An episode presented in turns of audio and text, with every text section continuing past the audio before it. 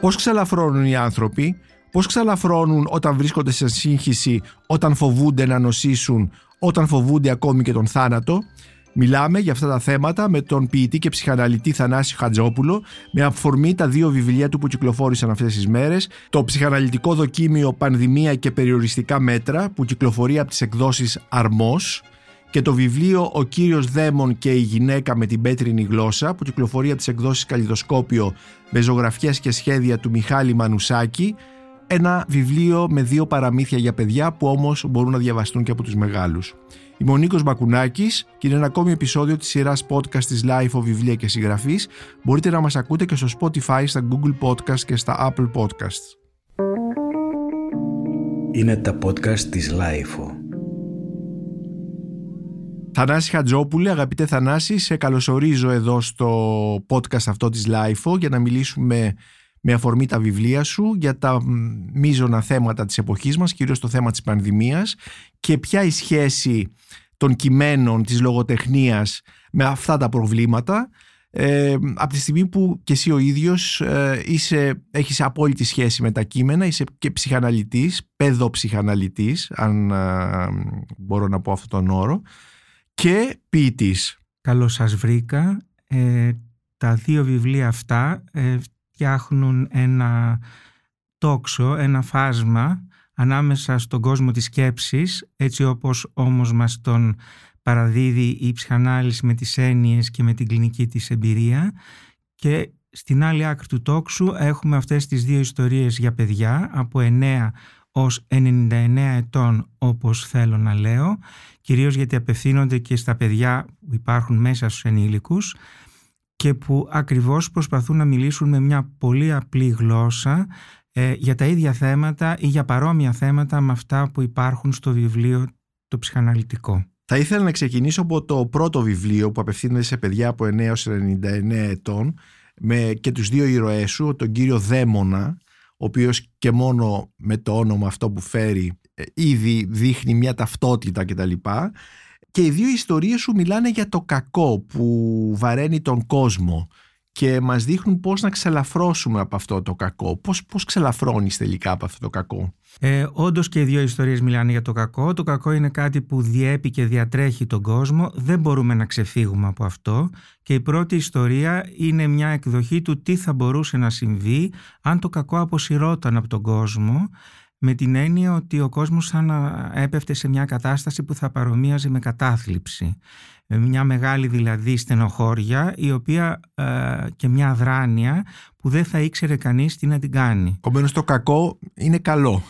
Μερικές φορές είναι και ζωογόνο, με την έννοια ότι δεν μπορεί να υπάρξει κακό χωρίς καλό, ούτε καλό χωρίς κακό. Αυτά τα δύο πάνε μαζί. Δεν μπορούμε να τα ξεχωρίσουμε, γιατί όταν χάνετε το κακό από τον κόσμο, χάνετε και το καλό. Οπότε οι άνθρωποι χάνουν τον μπούσουλα, χάνουν τον προσανατολισμό τους, δεν ξέρουν προς τα πού να κινηθούν και στην ουσία βυθίζονται σε ένα είδος ανυπαρξίας. Και η γυναίκα με σκληρή και πικρή γλώσσα βυθίζεται στη σιωπή, απαλλάσσοντας τους ανθρώπους από το δηλητήριό της. Διαβάζω εδώ, είναι η ηρωίδα της άλλης ιστορίας. Η ηρωίδα της άλλης ιστορίας είναι μια γυναίκα που δεν έχει καλό λόγο να πει για κανέναν, που κατά κάποιο τρόπο έχει μια γλώσσα πολύ αιχμηρή, στάζει δηλητήριο, και που κατά κάποιο τρόπο επίσης όταν παρετείται από αυτήν τη γλώσσα και πέφτει στη σιωπή, απομονώνεται, φεύγει μακριά από το χώρο όπου ζει και εκεί με κάποιο τρόπο γιατρεύεται, γιατί υπάρχει βεβαίως και ένας φυσιοδίφης εκεί, ο οποίος είναι ο μόνος που βρίσκεται κάποια στιγμή κοντά της για να τη βγάλει από τη σιωπή στην οποία την έχει ρίξει στην ουσία το κακό. Επομένως, Θανάση Χατζόπουλε, αυτό είναι δύο παραμύθια, όπως είπαμε, για παιδιά από 9 έως 99 ετών, τα οποία έχουν σχέση με αυτό που ονομάζουμε ισορροπία. Έχουν να κάνουν πολύ με την ισορροπία και πώς μέσα μας πρέπει να δεχτούμε ότι υπάρχουν όλες οι δυνάμεις, να το πω έτσι, και οι αρνητικές και οι θετικές και το καλό και το κακό και το ίσιο και το λοξό και το στραβό. Και πρέπει να στηριχτούμε, να το πω, εξίσου στο λοξό και στο στραβό όσο και στο ίσιο, για να μπορέσουμε να βρούμε την ισορροπία μας στη ζωή. Αλλιώς, όταν προσπαθούμε να στηριχτούμε μόνο στα καλά που διαθέτουμε, τότε το καράβι μπατάρει. Δεν μπορούμε να βρούμε μια ρότα. Ενώ αν δεχτούμε και αγκαλιάσουμε και τα αρνητικά τα οποία κουβαλάμε, τότε βρίσκουμε μια ισορροπία και το καράβι προχωράει. Επομένως είναι μια ισορροπία περισσότερο εσωτερική. μέσα μας. Είναι μια ισορροπία εσωτερική, η οποία όμως βρίσκει το αντίστοιχό της και έξω. Γιατί αλλιώτικα οι άνθρωποι δεν μπορούμε να ζήσουμε. Μιλάμε για ισορροπία. Όλα αυτά τα χρόνια, τα δύο τελευταία χρόνια, από τις αρχές του 20, του 2020 μέχρι τώρα, με την πανδημία, με τον COVID-19, μιλάμε όλοι για μια ανισορροπία, για μια... Πώς αυτή η νόσος, η ανισορροπία της νόσου, πώς αντιμετωπίζεται?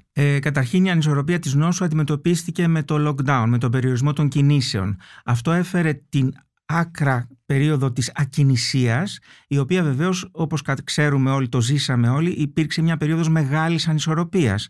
Όλοι οι άνθρωποι προσπαθούσαν να βρουν πώς θα βγουν από το σπίτι για να κινηθούν και να μπει το σώμα ξανά σε μια κίνηση, και μαζί με το σώμα να μπει σε κίνηση και η ψυχή. Γιατί μαζί με το σώμα που ήταν υποχρεωμένο να μένει σε κλειστούς χώρους και να είναι απομονωμένο από τους υπόλοιπους, από τους άλλους, και η ψυχή βρίσκεται σε μια παρόμοια κατάσταση. Βεβαίως ακολουθεί το σώμα με έναν τρόπο, ας πούμε, έναν δεύτερο χρόνο, το ακολουθεί κατά πόδας με κάποια καθυστέρηση, αλλά εν τούτης και η ψυχή στο τέλος καταλήγει να απομονώνεται και να κινητοποιείται. Και αυτό μοιάζει με κάτι θανατερό. Η ακινησία ανήκει στο θάνατο, δεν ανήκει στη ζωή. Ως ψυχαναλυτής είχες, τι επιπτώσεις είχε αυτή η πανδημία στη δουλειά σου? Και είδες, ενώ όχι μόνος στον τρόπο με τον οποίο εσύ κάνεις τη συνεδρία σου, βλέπεις τους ασθενείς, φαντάζομαι τους έβλεπες online κάποια στιγμή. Τους έβλεπα online και στο τηλέφωνο κυρίως, εκτός από τα παιδιά, τα οποία, εφόσον οι γονείς είχαν αποφασίσει να συνεχίσουν, εγώ συνέχιζα να τα βλέπω και στη διάρκεια του lockdown, του περιορισμού δηλαδή, συνέχιζα να εργάζομαι και να τα δέχομαι στο γραφείο. Η ψυχανάλυση, η θεραπεία εξ αποστάσεως ή από το τηλέφωνο, λειτουργεί το ίδιο με την διαπροσωπική, όταν ο ασθενής βλέπει το γιατρό του? Το ίδιο όχι, λειτουργεί με έναν τρόπο παρόμοιο. Λέμε ότι κατά κάποιο τρόπο το ασυνείδητο μπορεί να ακουστεί στο τηλέφωνο. Ωστόσο η απουσία του σώματος, που πρέπει να πούμε ότι το σώμα το ακούμε σαν το έδαφος της ψυχής και όχι σαν κάτι ξέχωρο από την ψυχή, κάνει πολύ μεγάλη διαφορά. Υπάρχουν πράγματα τα οποία αλλάζουν πάρα πολύ στην εξαποστάσεως αναλυτική διαδικασία. Είχαμε αύξηση, κάνουμε τώρα μια κλασική ερώτηση, αύξηση ανθρώπων, παιδιών που είχαν ανάγκη την ψυχανάλυση και τη θεραπεία αυτή λόγω της πανδημίας και του εγκλισμού και άλλων προβλημάτων που η πανδημία προκάλεσε. Νομίζω ότι υπήρχε μια αύξηση, αλλά αυτή η αύξηση δεν απευθύνθηκε πρώτα στους ψυχαναλυτές. Όπως λέμε καμιά φορά, η ψυχανάλυση είναι το τελευταίο αποκούμπι σε μια θεραπεία. Απευθύνθηκε κυρίως στους ψυχιάτρους και κυρίως βεβαίως αντιμετωπίστηκε με φαρμακευτική αγωγή. Το λέω γιατί εκεί είναι τα συμπτώματα που ζητάνε αμέσως μια λύση. Επίσης είναι οι λύσεις που ζητάμε να είναι γρήγορες, και η ψυχανάλυση βεβαίως δεν έχει να κάνει με τις γρήγορες λύσεις. Έχει να κάνει με τις λύσεις που έρχονται μέσα στο χρόνο και έρχονται σαν απόσταγμα, ας πούμε, μιας διαδικασίας λόγου. Στο βιβλίο σου ασχολείσαι πολύ, στο ψυχαναλυτικό σου δοκίμιο, πανδημία και περιοριστικά μέτρα. Εσύ το λες ψυχαναλυτική δοκιμή, για κάτι που παραπέμπει περισσότερο σε ένα πείραμα, σε μια αναζήτηση. Σε μια αναζήτηση. γιατί όντως το βιβλίο αυτό γράφτηκε σαν ένα είδος δοκιμασίας με τις δύο έννοιες του όρου. Επειδή δεν ξεκίνησα να γράψω ένα βιβλίο, ξεκίνησα να γράψω για να καταγράψω τις σκέψεις μου γύρω από αυτό που είχαμε ζήσει αμέσως μετά το πρώτο lockdown, δηλαδή τον Μάιο του 20. Αυτό πήρε τη μορφή ενός πυρήνα, τον οποίο, ας πούμε, ότι ανακοίνωσα σε μια ομάδα συναδέλφων, αλλά από εκεί και πέρα σαν να ζητούσε το ίδιο το κείμενο ένα είδος, ας πούμε, επέκτασης που δεν ήξερα αν θα οδηγηθεί σε ένα τέλος και αν θα πάρει τη μορφή που τελικά πήρε, που κράτησε περίπου μέχρι τον Μάρτιο του 2021.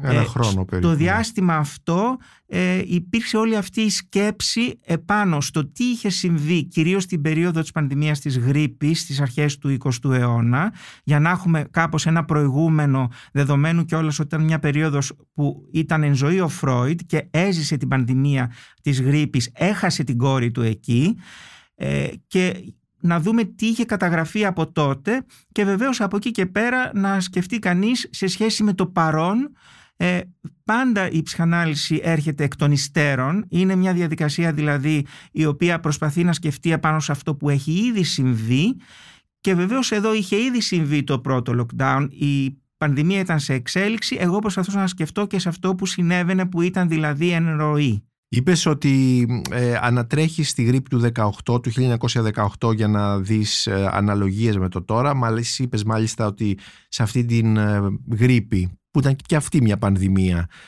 ο Φρόιντ έχασε την κόρη του. Υπάρχουν αναλογίες?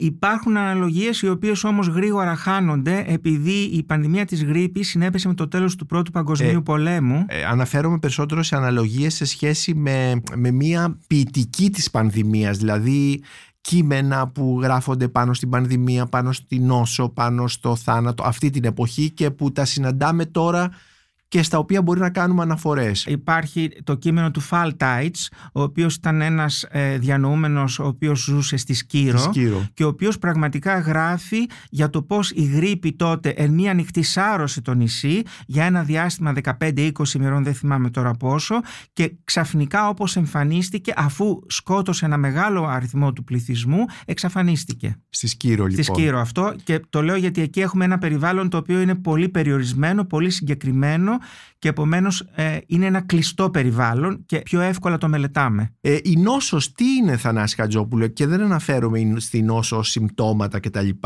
Αυτό που ονομάζουμε αρρώστια, νόσος. Δεν είναι τίποτα άλλο παρά η ανισορροπία σε αυτό που συμβαίνει στη δυναμική κατάσταση της υγείας μας, που δεν είναι τίποτα άλλο από το πώς το μέσα και το έξω το ανθρώπινο, το κυριολεκτικό μέσα, ενώ το εσωτερικό του σώματος, αλλά και το μεταφορικό μέσα, έρχονται σε μια επικοινωνία με το περιβάλλον και τους άλλους και τον κόσμο. Αυτό συνήθως βρίσκεται σε μια δυναμική ισορροπία, αυτός είναι και ο ορισμός της υγείας. Mm-hmm. Όταν κάτι σε αυτό αρχίζει και στραβώνει, υπάρχει μια ανισορροπία, τότε μιλάμε ότι εμφανίζονται κάποια συμπτώματα που πολλές φορές μπορεί να δηλώνουν μια νόσο, άλλες φορές μπορεί να είναι παροδικά, γιατί ακριβώς αποκαθίσταται πολύ γρήγορα η ισορροπία η οποία υπήρχε πριν, και επομένως το σύμπτωμα εξαλείφεται. Το σύμπτωμα το ψυχικό, οποιοδήποτε σύμπτωμα, ακόμα και ένας πυρετός. Α, μάλιστα. Θέλω να πω δηλαδή ότι ένας πυρετός είναι ένα σύμπτωμα. Σίγουρα κάτι κρύβει, αλλά πολλές φορές δεν μαθαίνουμε και τι κρύβει, γιατί φεύγει ο πυρετός, δεν αναρωτιόμαστε αν ήταν ένας ιός ή κάτι άλλο και ποιος ιός ήταν. Το ίδιο βεβαίως συμβαίνει και με το ψυχικό σύμπτωμα. Το λέω γιατί και τα συμπτώματα, όπως λέει και η λέξη, υπάρχουν πράγματα τα οποία συμπίπτουν εκεί και έρχονται να αρθρώσουν κάτι μέσα από τη γλώσσα του σώματος. Οπότε ακόμη και το ψυχικό σύμπτωμα, αν φύγει, δεν αναρωτιόμαστε γι' αυτό. Αναρωτιόμαστε, απλώς εκεί πολλές φορές το σύμπτωμα επιμένει. Εγώ λέω συχνά ότι είναι τυχερός κάποιος όταν κάνει ένα σύμπτωμα, γιατί τον σπρώχνει, τον κινεί το σύμπτωμα να πάει να βρει μια λύση και να καταλάβει τι του συμβαίνει, γιατί μερικές φορές αργούν πολύ να φτιαχτούν τα συμπτώματα, και όταν φτιάχνονται είναι μερικές φορές ήδη πολύ αργά. Αλλά ούτως ή άλλως υπάρχουν άνθρωποι που με την πρώτη ευκαιρία, με το πρώτο σύμπτωμα αναζητούν μια βοήθεια, και άλλοι που βεβαίως χρειάζεται το σύμπτωμα, τα συμπτώματα μάλλον, να οργανωθούν σε νόσο για να πάνε να ζητήσουν κάποια βοήθεια. Στο ψυχαναλυτικό δοκιμιό, στην ψυχαναλυτική δοκιμή σου, η πανδημία και περιοριστικά μέτρα, επιμένεις στο θέμα του θανάτου. Με την πανδημία του COVID ο θάνατος είναι απόλυτα. Ξεκίνησε με αυτές τις καταπληκτικές τραγικές σκηνές που είδαμε από την Ιταλία με τα φέρετρα κτλ. Αλλά στο βιβλίο σου το εξειδικεύεις αυτό το θέμα σε τρεις, θα έλεγα, περιοχές: πανδημία και θάνατος, παιδί και θάνατος, και σεξουαλικότητα και θάνατος. Μπορείς να μας πεις περισσότερα πράγματα πάνω σε αυτά? Ναι. Πράγματι, στην περίοδο της πανδημίας ο θάνατος ήρθε στο προσκήνιο με έναν τρόπο σαρωτικό, θα έλεγα, διότι εκεί δεν μπορούσε κανείς να τον αγνοήσει, δεν μπορούσε να τον διαψεύσει, δεν μπορούσε να τον αρνηθεί, παρόλο που και διαψεύσεις υπήρχαν και αρνήσεις, ένα σωρό, από μια μεγάλη μερίδα των ανθρώπων. Οπότε είναι κάτι ο θάνατος που εγώ θεωρώ ότι χρειάζεται ο καθένας να το έχει σκεφτεί στη ζωή του, και επομένως να έχει σκεφτεί τη θνητότητά του, γιατί αυτό θεωρώ ότι του δίνει μια γερή όθηση στο να ζήσει και να ζει. Δηλαδή, αν κανείς έχει τοποθετήσει το τέλος της ζωής του ότι κάποια στιγμή θα υπάρξει και υπάρχει για όλους και δεν υπάρχουν εξαιρέσεις, αυτό του δίνει μια πολύ γερή σπροξιά στο να ζήσει την κάθε μέρα του και το κάθε λεπτό της κάθε μέρας κατά το δυνατόν τουλάχιστον. Αυτό είναι το ένα. Το άλλο, η σεξουαλικότητα και ο θάνατος είναι στενά συνδεδεμένα. Ας μην ξεχνάμε ότι όλοι υπήρξαμε έφηβοι και στην περίοδο της εφηβείας, όπου έχουμε την ανάδυση της σεξουαλικότητας που είναι ενήλικου τύπου όπως λέμε, υπάρχουν και οι πρώτες σκέψεις γύρω από το θέμα του θανάτου, είτε κάποιος έχει στο περιβάλλον του κάποιο παρόμοιο περιστατικό είτε όχι. Αυτό δηλώνει για μένα ότι η σεξουαλικότητα συνδέεται στενά με το θάνατο, και αν σκεφτούμε ότι η σεξουαλικότητα συνδέεται με την αναπαραγωγή, αυτό μας συνδέει με το μέλλον στο οποίο δεν θα βρισκόμαστε εδώ και επομένως με τον θάνατό μας. Είναι ένα βασικό ζήτημα που νομίζω ότι το φέρουμε στο σώμα μας, δηλαδή η σεξουαλικότητα είναι το αντίστροφο του θανάτου, θα έλεγα, μέσα στο σώμα. Και στην ψυχή βεβαίως. Όταν λέω σώμα εδώ, μιλάμε για τον ψυχισμό που είναι σώμα και ψυχή μαζί. Και παιδί και θάνατος? Παιδί και θάνατος, εκεί υπάρχει μια άλλη κατηγορία ερωτημάτων, γιατί πολλές φορές υποτιμάμε οι ενήλικοι τον τρόπο που τα παιδιά αντιμετωπίζουν σοβαρά ζητήματα όπως είναι η αρρώστια και ο θάνατος. Τα παιδιά καταλαβαίνουν και γνωρίζουν πολύ καλά το τέλος, ακόμα και όταν δεν τους έχει εξηγηθεί, και επίσης μετά την ηλικία των 3-4 ετών έχουν πλήρη επίγνωση του περιορισμένου χώρου και χρόνου της ζωής. Από εκεί και έπειτα βεβαίως πολλές φορές μπορεί να λειτουργήσει τραυματικά η συνάντηση, η πρώιμη συνάντηση ενός παιδιού με το θάνατο, είτε αφορά το ίδιο είτε αφορά το πολύ στενό οικογενειακό του περιβάλλον, αλλά οπωσδήποτε είναι και ένα ζήτημα το οποίο θέλουμε να το κρατήσουμε μακριά από τα παιδιά. Δεν θέλουμε να πούμε την αλήθεια στα παιδιά.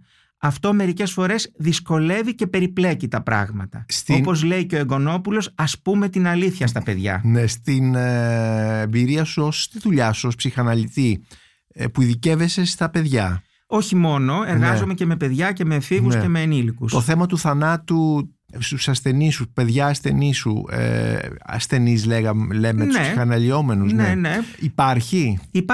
Υπάρχει και τα παιδιά είναι πολύ πιο ανοιχτά σε αυτού του είδους τις επεξεργασίες και τις σκέψεις από ότι είναι ενήλικοι. Mm-hmm. Ο ενήλικας έχει μεγαλώσει και από ένα σημείο και μετά έχει χτίσει γύρω του πολλές άμυνες γύρω από θέματα που είναι δυσάρεστα ή δύσκολα. Αυτό τον δυσκολεύει στη συνέχεια να αποδομήσει τις άμυνες ώστε να μπορέσει να τα προσεγγίσει ξανά, να έχει πρόσβαση. Τα παιδιά συνήθως, παρόλο που και αυτά έχουν τις δικές τους άμυνες, είναι πιο εύκολο για εκείνα να αγγίξουν πράγματα τα οποία θεωρούμε οι μεγάλοι ότι είναι ζέοντα, είναι καυτά. Η πανδημία, Θανάση Χατζόπουλε, συνδυάστηκε με πολλά θέματα τεχνολογίας, δηλαδή οι πλατφόρμες τις οποίες επικοινωνούσαμε, ξαναείδαμε τα θέματα της τεχνητής νοημοσύνης κτλ.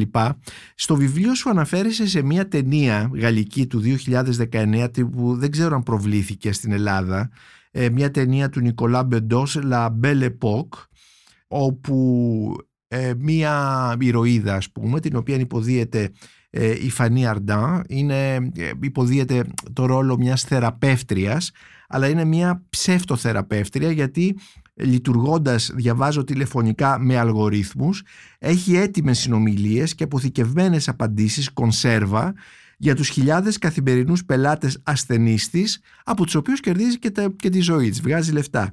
Όταν όμως καταφεύγει η ίδια στις υπηρεσίες της πλατφόρμας της για να λύσει ένα τρέχον πρόβλημά της, στο οποίο δεν βρίσκει λύση και είναι σε απόγνωση, πετάει αγανακτισμένη το ρομποτικό εαυτό της στα σκουπίδια. Τι γίνεται τελικά εδώ? Οι θεραπευτικές διαδικασίες μέσα σε αυτό το νέο πλαίσιο, τεχνητή νοημοσύνη, μηχανές, τα learning machines, οι αλγόριθμοι, όλα αυτά τα πράγματα, τι συμβαίνει, πώς?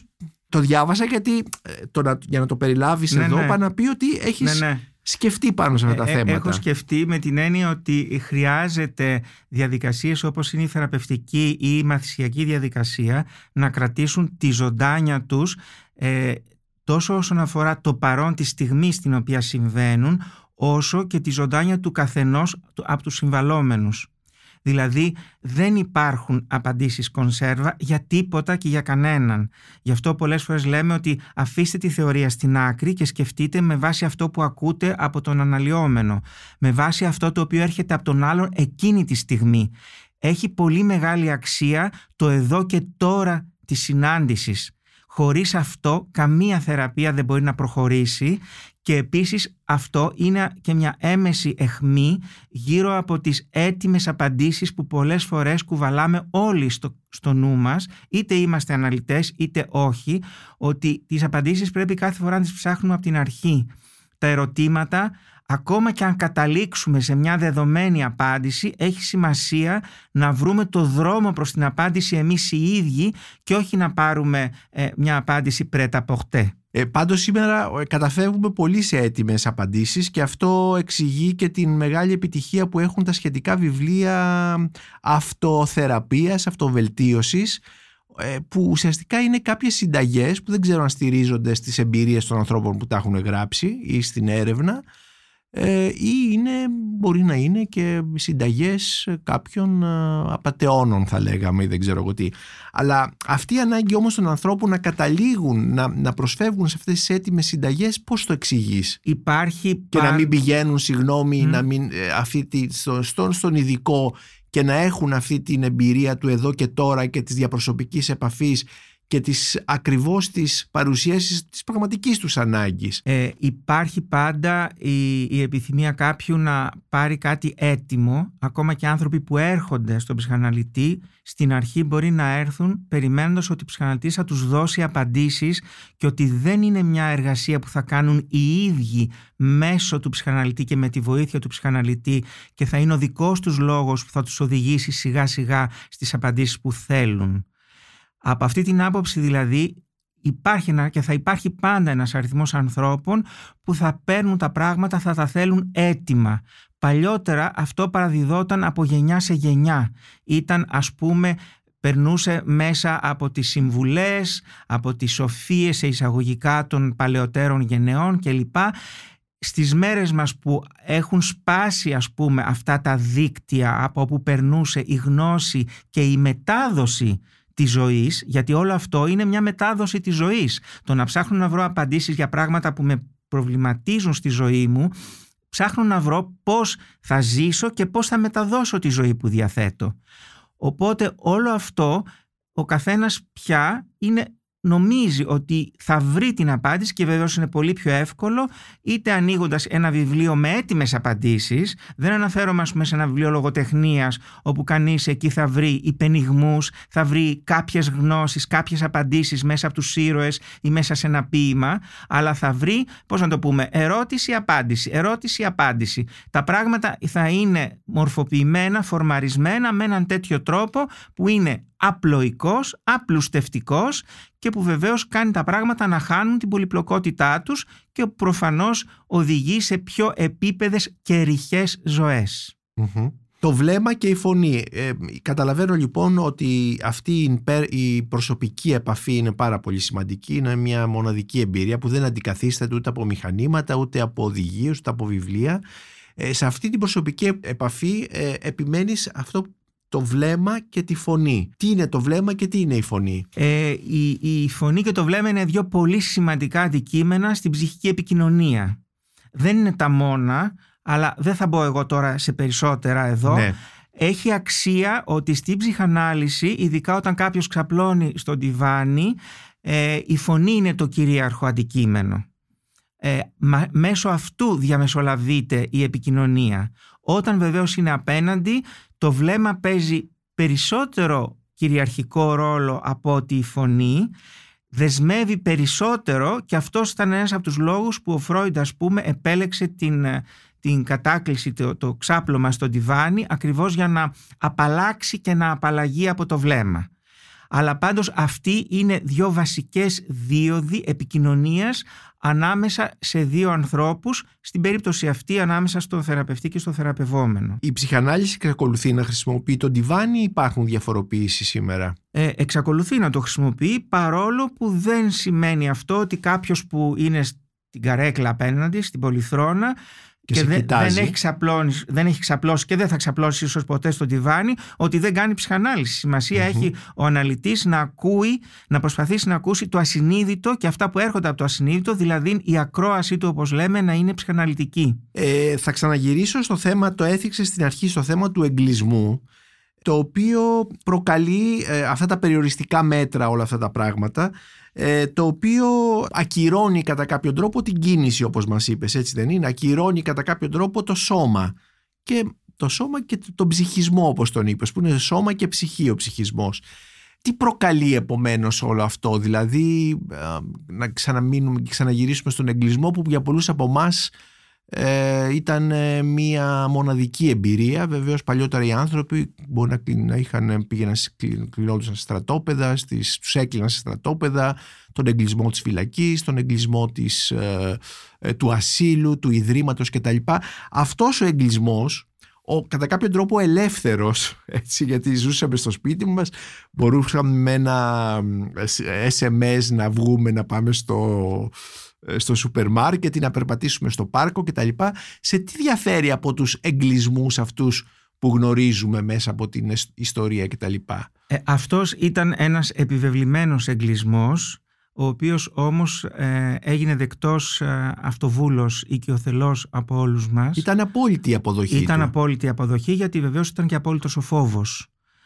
Και γιατί βεβαίως αυτό ήταν ένας τρόπος για να αποφύγουμε την μόλυνση, την επιμόλυνση, και να αποφύγουμε τη διάδοση του ιού και την πανδημία, που δεν ξέραμε βεβαίως και τι έκταση θα έχει. Η κινητικότητα είναι το α και το ω του ανθρώπινου ψυχισμού, μόνο που στην ψυχανάλυση την φυσική κίνηση και την κινητικότητα που προκύπτει από το σώμα τη βάζουμε σε αναστολή, με τον ακάθετο άλλο στην καρέκλα, είναι εξαπλωμένο στο τιβάνι, ακριβώς για να αφήσουμε στο λόγο την ελευθερία της κίνησης. Άλλωστε μιλάμε για ελεύθερο συνειρμό. Δηλαδή δεν είναι τίποτα άλλο παρά μια ελευθερία της κίνησης του λόγου, έτσι όπως η ψυχή τον ξεδιπλώνει. Αυτό όμως δεν σημαίνει ότι δεν αποσκοπεί η ψυχανάλυση στο να απελευθερώσει την κίνηση του σώματος. Εξού και υπάρχουν και θεραπείες μέσω του χορού κλπ. Αυτό που συνέβη την περίοδο αυτή μας έδειξε, όπως συνήθως συμβαίνει μέσω της στέρησης ή της απώλειας, τη μεγάλη αξία που έχει η κινητικότητα. Το μικρό παιδί πρώτα κατακτάει την αυτονομία του σώματός του με την όρθια στάση και την κινητικότητα, και μετά μιλάει. Και έχει πολύ μεγάλη αξία αυτή η κινητικότητα, διότι δίνει στον καθέναν μας ελευθερία των κινήσεων στη ζωή του. Είναι σε ένα πρώτο φυσικό επίπεδο, το οποίο γρήγορα το ξεπερνάμε ως βασικό και αυτονόητο. Αλλά αυτό το αυτονόητο έχει πολύ βαθιές ρίζες ψυχικές, και όταν αναστέλλονται αυτές οι κινήσεις, η ψυχή αρχίζει και αρρωσταίνει μαζί με το σώμα που είναι σε αναστολή στην κινητικότητά του. Το ξέρουμε πολύ καλά αυτό και από ανθρώπους οι οποίοι εξαιτίας διαφόρων ατυχημάτων ή handicap ή οτιδήποτε άλλο έχουν δυσκολίες στην κινητικότητά τους. Οι άνθρωποι αυτοί κάνουν πολύ μεγαλύτερη προσπάθεια ψυχική για να ζήσουν, για να επιβιώσουν, για να λειτουργήσουν, ακριβώς επειδή υπάρχει αυτό το έλλειμμα το σωματικό. Τώρα λοιπόν στην πανδημία αυτό που έγινε μας έδειξε πόσο μεγάλη ανάγκη έχουμε, όχι μόνο τους άλλους που τους βρίσκαμε στο τηλέφωνο, τους βρίσκαμε στο διαδίκτυο, μπορούσαμε ακόμα και την εικόνα τους να δούμε μέσα από μια πλατφόρμα όπως το Skype ή το Zoom, αλλά δεν μπορούσαμε να τους συναντήσουμε, δεν μπορούσαμε να τους αγκαλιάσουμε. Εκεί η κινητικότητα και το σώμα, δηλαδή οι πρώτες βασικές αισθήσεις όπως είναι η αφή, η ιδιοδεκτική αίσθηση που μας δηλώνει τη θέση μας στο χώρο, ήταν σε μια αναστολή πολύ μεγάλη, η οποία έκανε την ψυχή να αρρωστήσει. Δεν μπορούσαμε να ζήσουμε, δεν μπορούσαμε να συνεχίσουμε τουλάχιστον να ζούμε έτσι. Ο κόσμος ξεχύθηκε στους δρόμους αμέσως μετά την άρση των περιοριστικών μέτρων. Και ήταν πολύ κανονικό αυτό, ήταν πολύ φυσικό, διότι δεν μπορούμε να ζήσουμε διαφορετικά, είμαστε κινούμενα όντα. Θανάση Χατζόπουλε, στην αρχή αυτού του podcast σε παρουσίασα βεβαίως τους ακροατές ως ποιητή και ψυχαναλυτή. Μου είπες ότι το ποιητής πάει πρώτα από το ψυχαναλυτής. Και συζητώντας αυτό το θέμα μου είπες ότι ο Φρόιντ έλεγε ότι όπου πήγα ήδη είχαν φτάσει οι ποιητές. Φέτος, εκτός από αυτά τα δύο βιβλία σου που κυκλοφόρησαν πριν από 2-3 μήνες, στις αρχές της χρονιάς είχε κυκλοφορήσει ένα ποιητικό σου βιβλίο, το «Υποκατασκευήν Σημαίες», εκδόσεις Πόλης, που οι συστηματικοί ακροατές του podcast αυτού ίσως το ξέρουν, γιατί το είχαμε παρουσιάσει. Σχολίασέ μου λοιπόν αυτή την φράση με την ιδιότητά σου ως ποιητή, αλλά και ως ψυχαναλυτή του Φρόιντ, όπου πήγα ήδη είχαν φτάσει ποιητές. Καταρχήν να πω ότι βάζω την ιδιότητα του ποιητή, αν μπορούμε να πούμε ότι αυτή είναι μια ιδιότητα, γιατί κάποιος έχει βγάλει μια σειρά από βιβλία ποίησης, αλλά εν πάση περιπτώσει συμβατικά στον κοινωνικό χώρο το χρησιμοποιούμε με αυτόν τον τρόπο, αλλά την τοποθετώ πρώτα επειδή ακριβώς ο ποιητής, αυτός που εξέδωσε ένα βιβλίο ποίησης, προηγήθηκε του ψυχαναλυτή και θα έλεγα ότι προηγήθηκε και αρκετά χρόνια. Η φράση αυτή του Φρόιντ ότι εκεί όπου πήγα είχαν ήδη φτάσει οι ποιητές, είναι ότι ακριβώς οι συγγραφείς, και βεβαίως ονομάζει τους ποιητές, έχουν ήδη συλλάβει πράγματα για τον ψυχισμό, για την ανθρώπινη φύση, για την ανθρώπινη ψυχή, για το πώς είμαστε φτιαγμένοι, για το τι μας δυσκολεύει, για το τι χρειάζεται να κάνουμε πολλές φορές για να βγούμε από όλο αυτό, τα είχαν ήδη πει. Ήδη ο Χέρντερλιν, ας πούμε, έλεγε ότι εκεί που υπάρχει η κρίση υπάρχει και το σωτήριον. Και ήξερε λοιπόν ο Χέρντερλιν, είχε καταλάβει, ο οποίος πρέπει να πούμε ότι στο τέλος της ζωής του, ρομαντικός, ο οποίος στο τέλος όμως τρελάθηκε, δεν κατάφερε να τα βγάλει πέρα. Έλεγε λοιπόν ότι μια κρίση στην ουσία, αν την αντιμετωπίσεις πραγματικά, μπορεί να σε οδηγήσει στη σωτηρία, και ότι δεν είναι η κρίση αυτή που θα σε βουλιάξει, αλλά το πώς θα την αντιμετωπίσεις. Αν δεν αντιμετωπίσεις, βεβαίως αυτή θα φέρει μια άλλη, θα ξεγλιστρήσεις. Εκεί έχεις έναν ποιητή λοιπόν ο οποίος μιλάει σαν ένας σοφός ψυχαναλυτής, σαν ένας σοφός άνθρωπος της ψυχής. Τα ξέρει πολύ καλά από τον εαυτό του μάλλον, και αυτό μας δίνει. Οι ποιητές συνήθως αυτό κάνουν. Μας δίνουν ιδέες, να το πω έτσι, μας δίνουν κάποιες νήξεις για αυτό το οποίο έχουμε μπροστά μας και πολλές φορές δεν το βλέπουμε. Αυτές οι νήξεις καμιά φορά είναι αρκετές για να μας ξυπνήσουν, να μας αφυπνήσουν. Άλλωστε νομίζω ότι κάποιος δημοσιεύει ποίηματα γιατί κάτι θέλει να μοιραστεί από αυτό που και ο ίδιος ανακάλυψε γράφοντας ένα ποίημα. Πάντως το ποίηση και ψυχανάλυση, ποίηση και ψυχανάλυση για τους περισσότερους μας είναι ένα δίδυμο που δεν ξενίζει. Μου έρχεται για παράδειγμα τώρα ως χειμωνάς και το ποιητικό του και μεταφραστικό του έργο.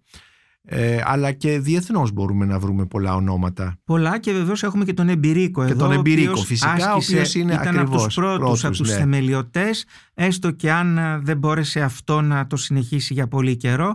Αλλά υπήρξε θεμελιωτής και επίσης υπήρξε και ένας ποιητής, ο οποίος έβαλε πολλά από τη φροηδική σκέψη στα ποίηματά του. Η ψυχανάλυση στην Ελλάδα έχει αυτή την παράδοση. Αναφέρθηκε στον Εμπειρίκο σαν γεννήτορα, μπορούμε να τον πούμε γεννήτορα δικό σας. Ήταν στην πρώτη γενιά των ψυχαναλυτών μαζί με τον Ζαβιτσιάνο. Αυτό πόσο βαραίνει, Θανάση, την δική σας δουλειά, τον δικό σας, όχι μόνο τη δουλειά, αλλά και τον τρόπο με τον οποίο στέκεστε απέναντι στα πράγματα, γράφετε για αυτά, συζητάτε, συμβουλεύετε? Δεν νομίζω ότι βαραίνει. Αντίθετα, αν βαραίνει κάτι, είναι ότι η ιστορία του να ριζώσει η ψυχανάλυση στην Ελλάδα με τον Κουρέτα, τον Ζαβιτσιάνο και τον Εμπειρίκο, δεν συνεχίστηκε για πολύ. Υπήρξε ένα μεγάλο σπάσιμο εκεί, και το οποίο αποκαταστάθηκε αρκετά χρόνια μετά. Θεωρητικά τουλάχιστον συνδέεται με τις πολιτικές περιπέτειες της χώρας. Έτσι μπορούμε να πούμε ότι από το 80 και μετά, ή λίγο πριν το 80, είναι που ξαναεμφανίζεται η ψυχανάλυση με ψυχαναλυτές οι οποίοι επιστρέφουν από το εξωτερικό και επιθυμούν να εργαστούν στο ελληνικό έδαφος. Υπάρχει βέβαια και μία αντιπαράθεση ανάμεσα στους ψυχαναλυτές και στους ψυχίατρους. Εσύ βέβαια είσαι γιατρός, έχεις σπουδάσει την ιατρική Αθηνών, ανήκεις δηλαδή στους ψυχαναλυτές που έχουν ιατρικό background, έτσι, εξοπλισμό επιστημονικό ιατρικό, και δεν είσαι ψυχαναλυτής που βγαίνει από σχολές ψυχολογίας, όπου δεν υπάρχει αυτό το ιατρική γνώση. Αυτή την έννοια αναφέρομαι στην αντιπαράθεση. Υπάρχει διαφορά. Δεν ξέρω αν υπάρχει και αντιπαράθεση. Πιθανόν για κάποιους να υπάρχει αντιπαράθεση, αλλά υπάρχει διαφορά. Η ψυχιατρική στις μέρες μας έχει αναπτυχθεί πάρα πολύ. Βεβαίως έχει αναπτυχθεί πάρα πολύ και από την άποψη της φαρμακολογίας και των φαρμάκων που χρησιμοποιεί. Για μένα αυτό δεν τη φέρνει σε αντιπαλότητα με την ψυχανάλυση. Μάλλον συμπληρωματικές μπορώ να τις θεωρήσω από ένα σημείο και μετά, και επίσης μπορώ να καταλάβω ως γιατρός τις ψυχοδυναμικές, ας το πω έτσι, ψυχαναλυτικές βάσεις, τα ψυχαναλυτικά θεμέλια της ψυχιατρικής της ίδιας. Ένας ποιητής και ψυχαναλυτής όπως εσύ, τι διαβάζει? Και εδώ θα ήθελα να κάνω αυτή την ερώτηση, επειδή πάλι πριν αρχίσουμε την εγγραφή αυτού του podcast συζητούσαμε για τις συμβουλές που έδινε ο Φρόιντ, αλλά και οι μετέπειτα φροϊδιστές όπως ο Λακάν και τα λοιπά, ότι καλύτερα να διαβάζεις λογοτεχνία και όχι τα εξειδικευμένα δεν ξέρω, βιβλία και τα λοιπά. Το συμμερίζεσαι αυτό? Το συμμερίζομαι πιο πολύ, γιατί νομίζω ότι η πλειονότητα των συναδέλφων δεν διαβάζει αρκετά λογοτεχνία, παρόλο που εγώ ως αναγνώστης που ήμουν πολύ πριν τελειώσω την ιατρική και μπω στην ψυχανάλυση και την παιδοψυχιατρική, ήμουν και εξακολουθώ να είμαι από την άποψη αυτή λίγο παμφάγος.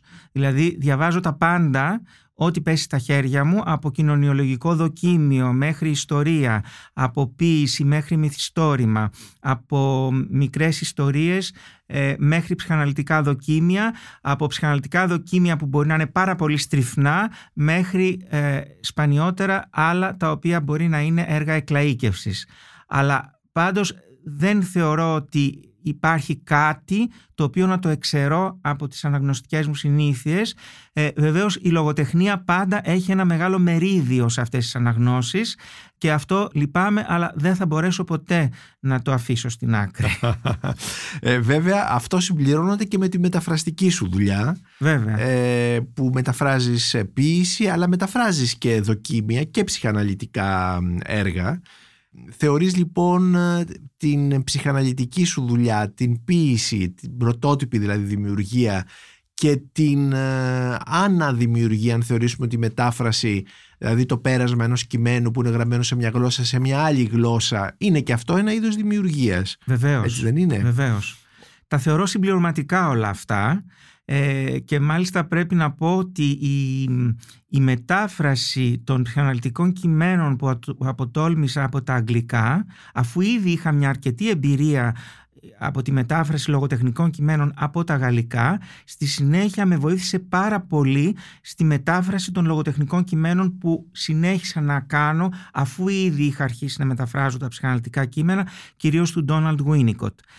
Αυτό για μένα ήταν ένα μεγάλο σχολείο και με έμαθε πολλά πράγματα, η μετάφραση δηλαδή ενός ψυχαναλυτικού κειμένου για τη λογοτεχνική μετάφραση. Πολλές φορές πολλά ψυχαναλυτικά κείμενα διαβάζουμε είναι σαν λογοτεχνία. Δεν ήταν μόνο ότι ήταν σαν λογοτεχνία, ήταν ότι εκεί η προσπάθεια να μιλήσω με τον πιο ακριβή δυνατό τρόπο για τις έννοιες που υπήρχαν μέσα σε αυτά τα κείμενα με οδήγησε σε κάτι ανάλογο στο λογοτεχνικό κείμενο, το οποίο δεν μου ήταν πριν τόσο ξεκάθαρο όσο μετά την εμπειρία αυτή. Έτσι λοιπόν μετέφρασα λογοτεχνικά κείμενα έχοντας κατά κάποιο τρόπο περάσει από το σχολείο της μετάφρασης των ψυχαναλυτικών κειμένων με έναν τρόπο που απαιτούσε η ακρίβεια των ψυχαναλυτικών εννοιών. Θανάση Χατζόπουλε, σε ευχαριστώ πάρα πολύ για αυτή τη συζήτηση. Εγώ σε ευχαριστώ, Νίκο. Είμαι ο Νίκος Μπακουνάκης και ήταν ένα ακόμη επεισόδιο της σειράς podcast της LIFO, βιβλία και συγγραφής, με καλεσμένο τον ποιητή και ψυχαναλυτή Θανάση Χατζόπουλο, με αφορμή δύο βιβλία του, το δοκίμιο «Πανδημία και περιοριστικά μέτρα» στις εκδόσεις Αρμός και τα δύο παραμύθια για αναγνώστες από 9 έως 99 ετών, ο κύριος Δαίμων και η γυναίκα με την πέτρινη γλώσσα, στις εκδόσεις Καλειδοσκόπιο. Μπορείτε να μας ακούτε και στο Spotify, στα Google Podcast και στα Apple Podcast. Ηχοληψία, επεξεργασία και επιμέλεια Φαίδων Ασχτενάς και Μερόπη Κοκκίνη. Ήταν μια παραγωγή της LIFO. Είναι τα podcast της LIFO.